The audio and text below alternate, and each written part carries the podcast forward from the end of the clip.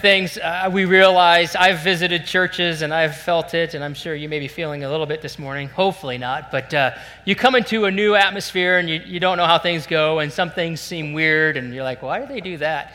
And uh, we always have this box of things that we don't understand, we just call it weird. And I've heard that over the years man, that's weird. Why do you guys do that? And you guys are weird. And it's often something we hear. And um, but uh, we're not the only ones that are weird. I mean, I, I know we're weird, but I, have been to other churches too, and they're weird just as much, all right? I remember the first time I ever went to a Catholic church, and I was in college, I was in Chicago, went by myself. No, I, I didn't know what they were like. I, you know, I was just thought I'd go to one. And, and so I was there by myself and, and sit down. And uh, so I got this hymn book thing, and then I've got this other thing, the liturgy stuff, all the re- recitations, I don't know, whatever, liturgy, that's all I know.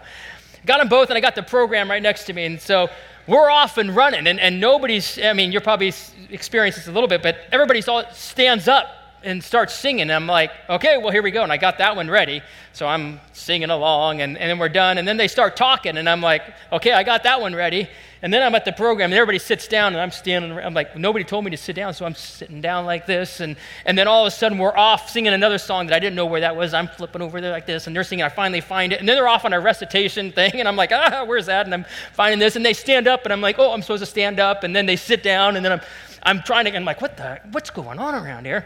And then they stand up again, and by then I'm like, my books are a mess, the program's on the floor. I know people are laughing at me, watching me, like, what is this guy doing? And then they, they kneel, and, and I'd never seen kneelers before, so I'm on the hard concrete floor, and I'm kind of looking around, and everybody's higher than me. And I'm like, what's going on? And then I'm like, oh, these things move. I'm like, that's cool.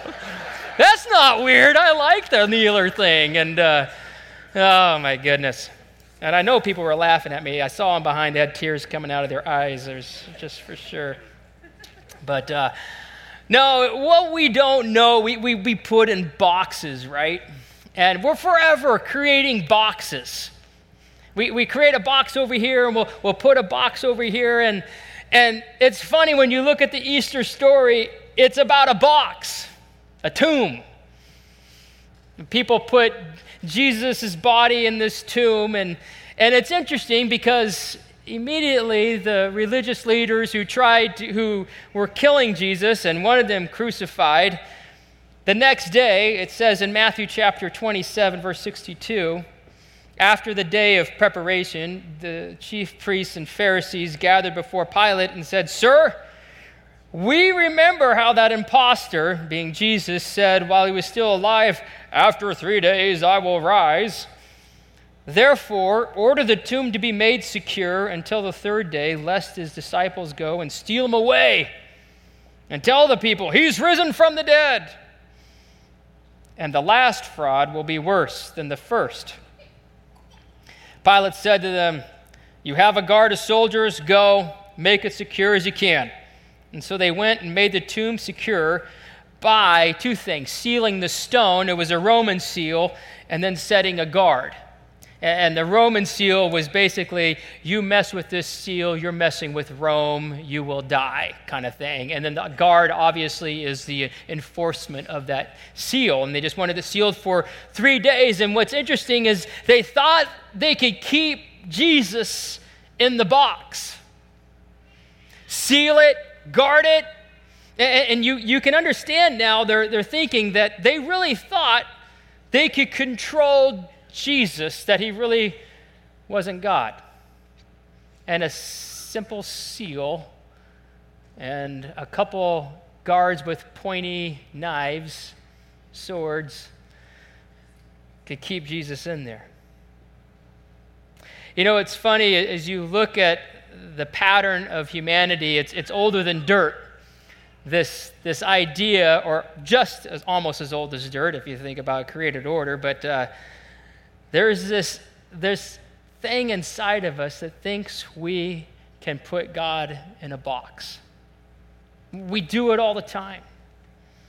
We create all kinds of different boxes. And so I've got different boxes up here that I think may, may hit us all. And, and uh, one box here uh, that we, we create and we put God in is the crisis box. And what's the crisis box? Well, we really don't need God throughout our life, normal day, every day, week in and week out, month out. But when a crisis comes, oh, we, we got to get out. And, and, the only thing I could find for Jesus was all my nativity things. And so this is my mom's little handmade, baby proof, gnaw proof thing. And so we bring out Jesus and we say, Oh, Jesus, I need you. I'm in a crisis. Please come save me. Right? And that's actually a good thing. That's not a bad thing to go to God in a crisis. But the problem that happens is it's just the God of crisis. And as soon as that blows over, guess what? Hey, thanks. Uh, I'll, I'll pull you out again when I need you. Right? If you look at 9 11 in our country, when that happened, church attendance exploded across the nation. Why? Because we were in a crisis and we needed God. And slowly but surely, things settled down the crisis is over. That was a national one. That often happens, though, personally and individually in our lives. We hit a crisis, and so we're back and we need God, right? And there's something about it where God says, I'm here. Let's do this thing. I'll help you. And He does what only God can do, and He, and he helps us and holds us, and, and He comforts us in the middle of those intense times. And then when that's done, we say, Okay, God, I'm good. And we put Him back in the box. The, there's another box that we have. It's the, uh, it's, uh, the religion box, right? How many of you got this box? This is the box where uh, it, it's, it's more of just a thing you do, right? You, you grew up doing it. Your parents took you to church. Like, you even hear Mike's story. Like, I, I just did it. it. it. meant a lot to my parents, but to me, he's trying to figure it out, right? How many I can identify with that? You, God's this this thing, well, you, you just kind of bring them out maybe once or twice a year, right? And, and you do it because, well, you don't want to. You don't want to ruin the day for mom or dad, so let's just go to church, or it's just what we do. And, and so we pull out Jesus and, you know, we kind of show them around. We don't really know what to do with them because, you know, it's just, well, it doesn't mean much to us. What's interesting is in Northeast Ohio, especially as we, we look at this, the, this area, it's highly, they call it highly churched area, right? A lot of people grew up going to church. And uh, what's interesting is uh, there's experts out there that said there's a new, they coined a new word called de-churched. And it's, and it's for those people who grew up seeing Jesus as just a religion, but never actually encountering this personal God who would radically turn your life upside down and give you purpose and give you direction and give you meaning and, and invade your life in such a way that you think, yeah, that's God. And, and, so the last thing that would happen or that you would expect to happen, especially at church on a Sunday morning, is you would actually encounter Jesus. Like if that happened, everybody's like, ah, put him back in. We don't know what to do with him, right? That's a scary, ah. And it's just religion. What's so tragic is the church has failed so many people because the church just kind of lived to serve itself rather than lived to make sure people met Christ and encountered God. There's another box out there. Uh, it's called the Genie box. I don't know if you've got the Genie box. You use the Genie box and, and keep God in there. But the Genie box is, is a little bit different than the Crisis box. The Crisis box is all about, ah, the Genie box is, oh, I've got something. I need that, right? And, and so we pull out Jesus and, and, and, we, we get Jesus out and we rub Jesus. Oh, Jesus, just give me it. Give me it. I want, I want, I want. I need, I need, I need, I need. And you know what's cool is God He's so good that He often does that. He actually gives us what we ask for. He just does that out of kindness and because He loves us. And so sometimes, yeah, this works. But when it doesn't work and we're rubbing it, it's like, and it doesn't work, we're like, well, what good is that? Right? Thanks a lot, Jesus. And we, what, we throw him back in the box and we don't talk to him for three months, right? You're in the box, God. Bad, God.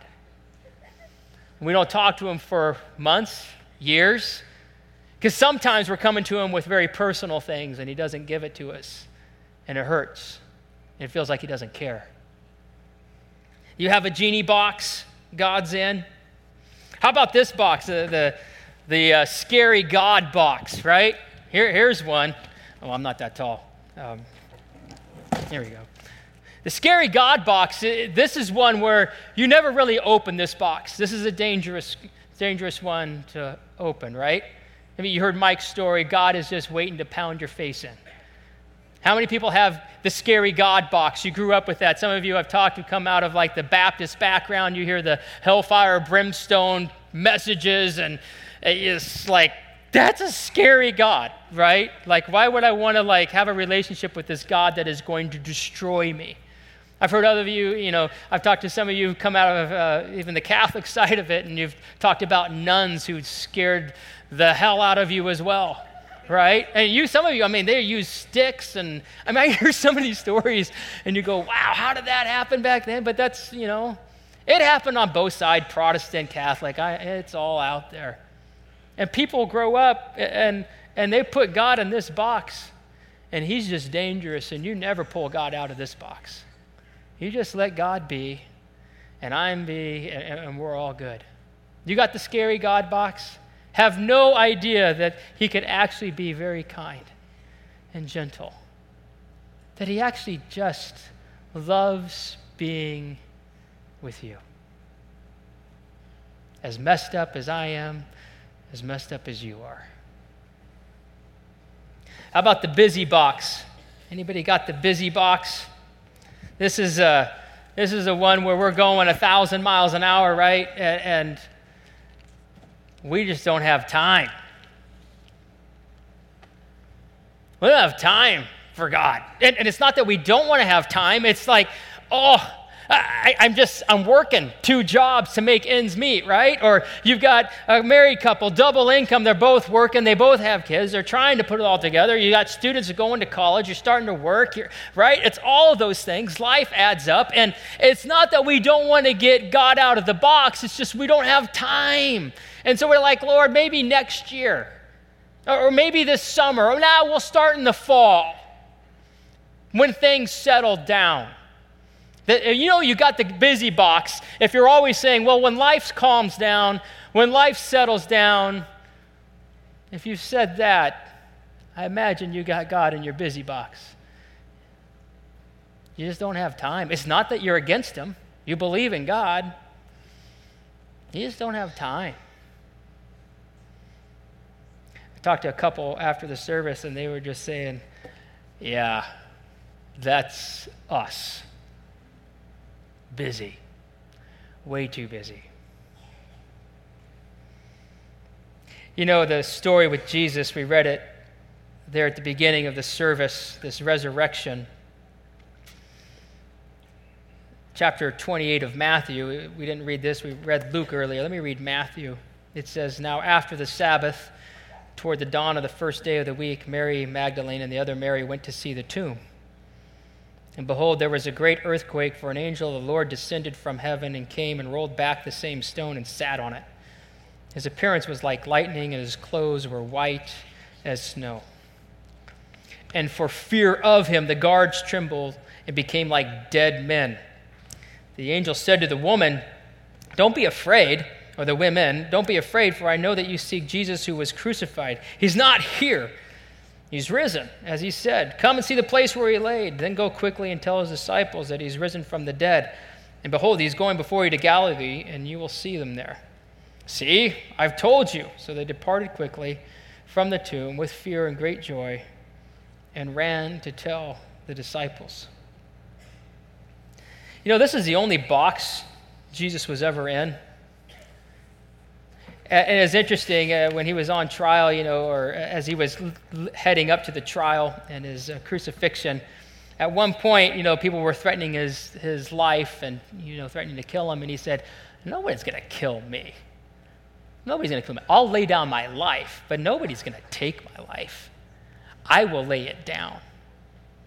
Which I thought was fascinating. Jesus like, You're not going to put me in a box. I will willingly go in this box but you're not going to put me there. You know, when you think about it, God, by definition, is all powerful, all eternal, all present, all knowing. if you follow the logic of it, there is no box that can fit God. In fact, God can't create a box that God could fit himself into. It's logically impossible. Think about that one. There's no box can contain him. So he goes into this tomb. It's kind of cute what they do. They put a little seal on it, put a little few shiny guards in front of it, and and all heaven is looking, going, Really? That, that's what you guys are going to do?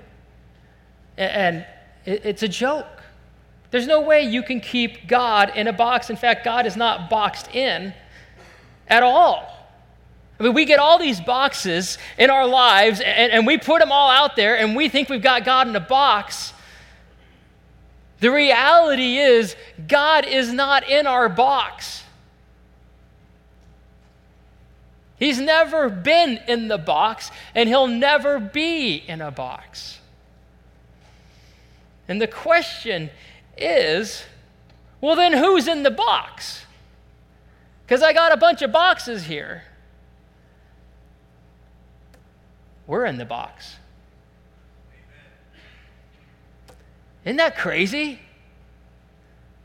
You're in the box. I'm in the box. And we don't even realize it. We're the ones boxing ourselves in. Why? Well, we think God's actually in there and we're controlling, but the reality is we're in there and we've closed off everything, so why? We don't encounter God. But it's really us that's in the box. And there's another box, the precursor to all of the boxes is this box right here, right? Sin. Uh, hopefully that'll stand. You know, it was interesting just even hearing the story of Mike and Allie. The aha moment came for them when they realized cotton picking, it's not my wife, it's not my husband, it's me. I'm the one that has sin. I'm the one that actually needs to be forgiven.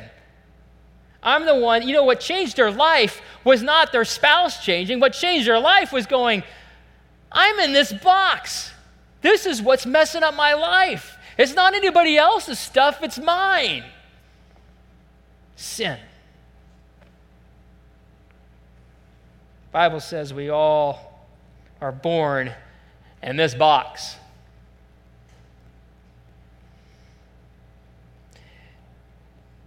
This box that traps us, keeps us boxed in from God. And when you're in this box and you live in sin, I know what this is like. You know what this is like. This is awful. When you're in this box of sin, it's, it's guilt. You, feel it. You feel isolation because there's no way, if you start to share really who you are, either scary God's going to come out or people are going to condemn you and point their fingers and say, get out, right? When you're in sin, you're always suspicious that you're caught. And so you're always paranoid. Who knows? And what lie did I tell? And how did I cover this up, right? You're always living in paranoia, making sure that you can cover your tracks so that nobody sees and nobody knows just how messed up you are, so that you don't really have to face the truth. And so there's all this deception that's in that box and you're swirling in it. And then you got these other voices in your head saying, That's right, you're no good, you're not worth anything. You know, it's all those condemning voices. And what Christ when he went into that box of death, he went in there for a reason. He, he actually said, Lord, would you lay all their sin on me? I will willingly do this. Lay their sin on me. I will die the death, the penalty for it. I'll take the curse. My body will be broken. I'll die for their sin so that they could be free from the box.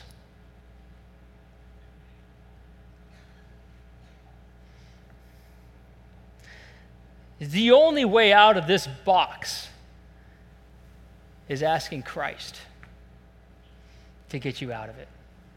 It's the only way. And we talk about, you know, confess your sins, or there's all kinds of Christian words and stuff like this, but it is really just coming before Jesus and saying, Look, I need help. Help me Help me get free of this stuff. I, I admit it, I need help. And, and you're coming to Him and saying, You're God. You've never been in the box. You'll never be in the box. You busted up the box. The only box, you know, death, you've destroyed it. Sin, you've conquered it. And you just come to Him and say, I, I, need you. Can you come conquer this? Can you come destroy this stuff that's in my life and set me free and get me out of the box?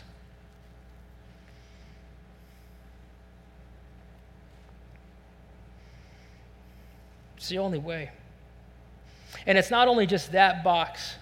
Some of you are saying, yeah, some of you are like, yeah, I get this, and I've been walking, and I understand this, and, and you may be still struggling with this, but you, you're in this box.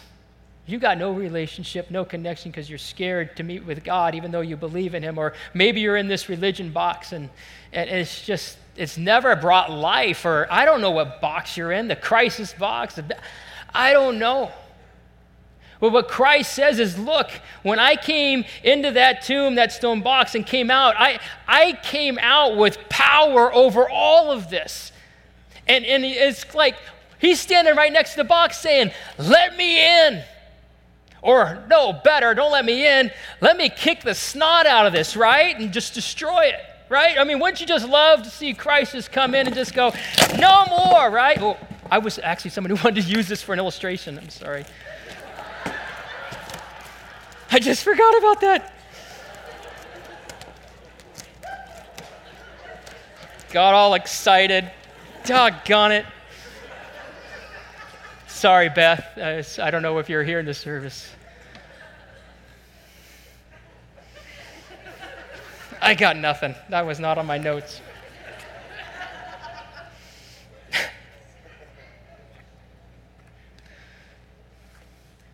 What if you just came to God today and you said, Let me out of the box, Lord? Just, would you get me out of the box? I know what box I'm in. I know you're telling me right now what box I'm in. I want out of the box.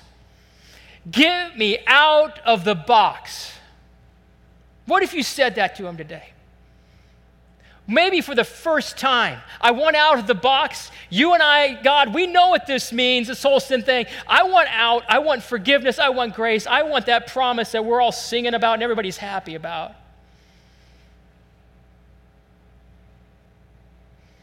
If you're in that box, it's so busy. What if you say, God, just get me out of the box and I want to know rest? I want to know peace.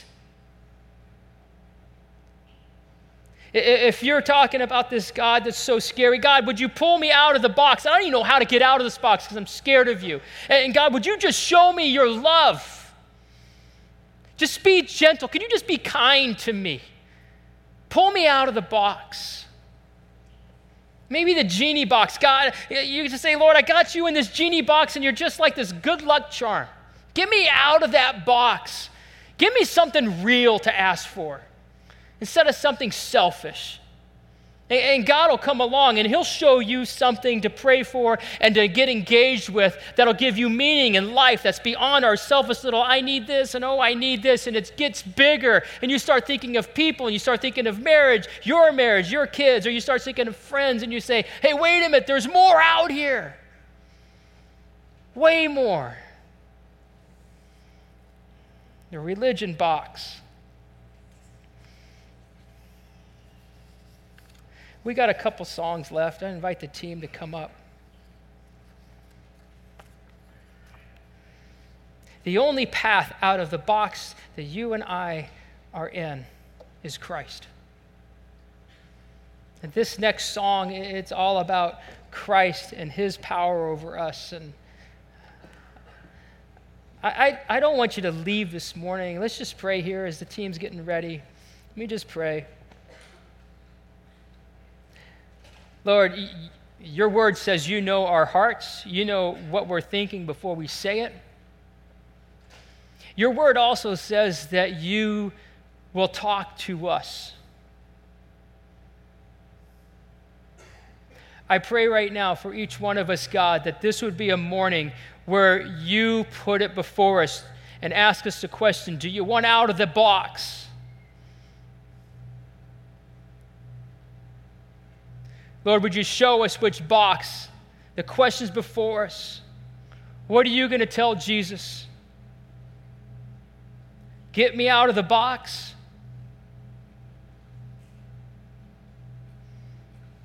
Or not? You're going to stay in the box, you're going to get out.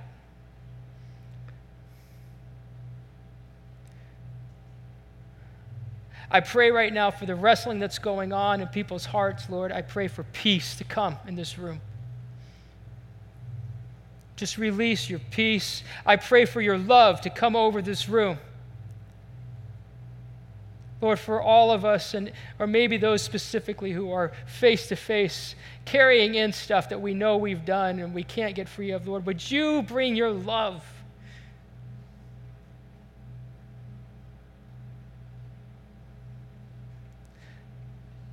Would you show each person no condemnation? Not condemnation, would you show grace?